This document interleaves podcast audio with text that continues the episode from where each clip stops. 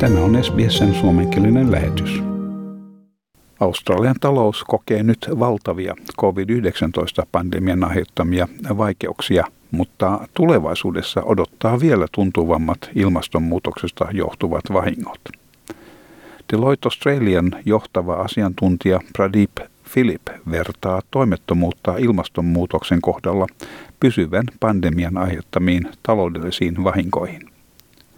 Hän sanoi, että noin kolmen vuosikymmenen kuluessa talous tulee hidastumaan saman verran kuin nyt pandemian seurauksena. In 30 years from now, our economy will be slowing around the same amount as it has slowed this year because of COVID. And so the jobs impact and the growth impact in just 30 years from now from unchecked climate change will be about the same as we've experienced this year because of COVID. Jos oletamme maailman lämpötilan nousevan kolmella asteella, esteetön ilmastonmuutos hidastaisi kasvua 3,6 prosentilla ja menettäisimme 310 000 työpaikkaa vuoteen 2050 mennessä. Vuoteen 2070 mennessä haitat lähes kaksinkertaistuisivat.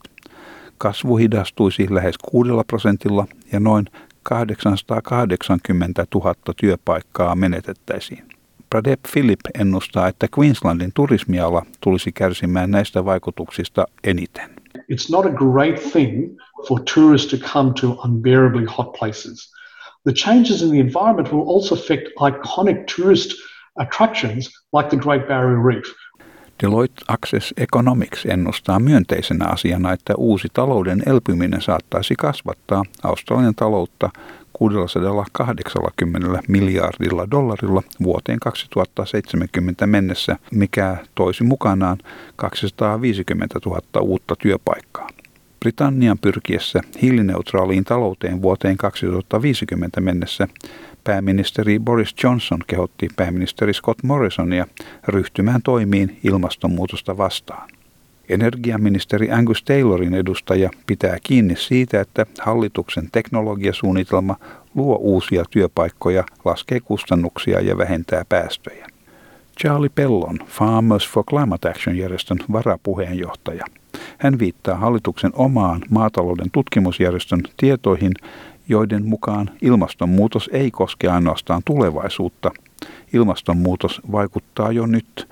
Maataloustuotanto on jo laskenut 20 prosentilla kuluneen 20 vuoden aikana. It's something that we're experiencing today, now, this century.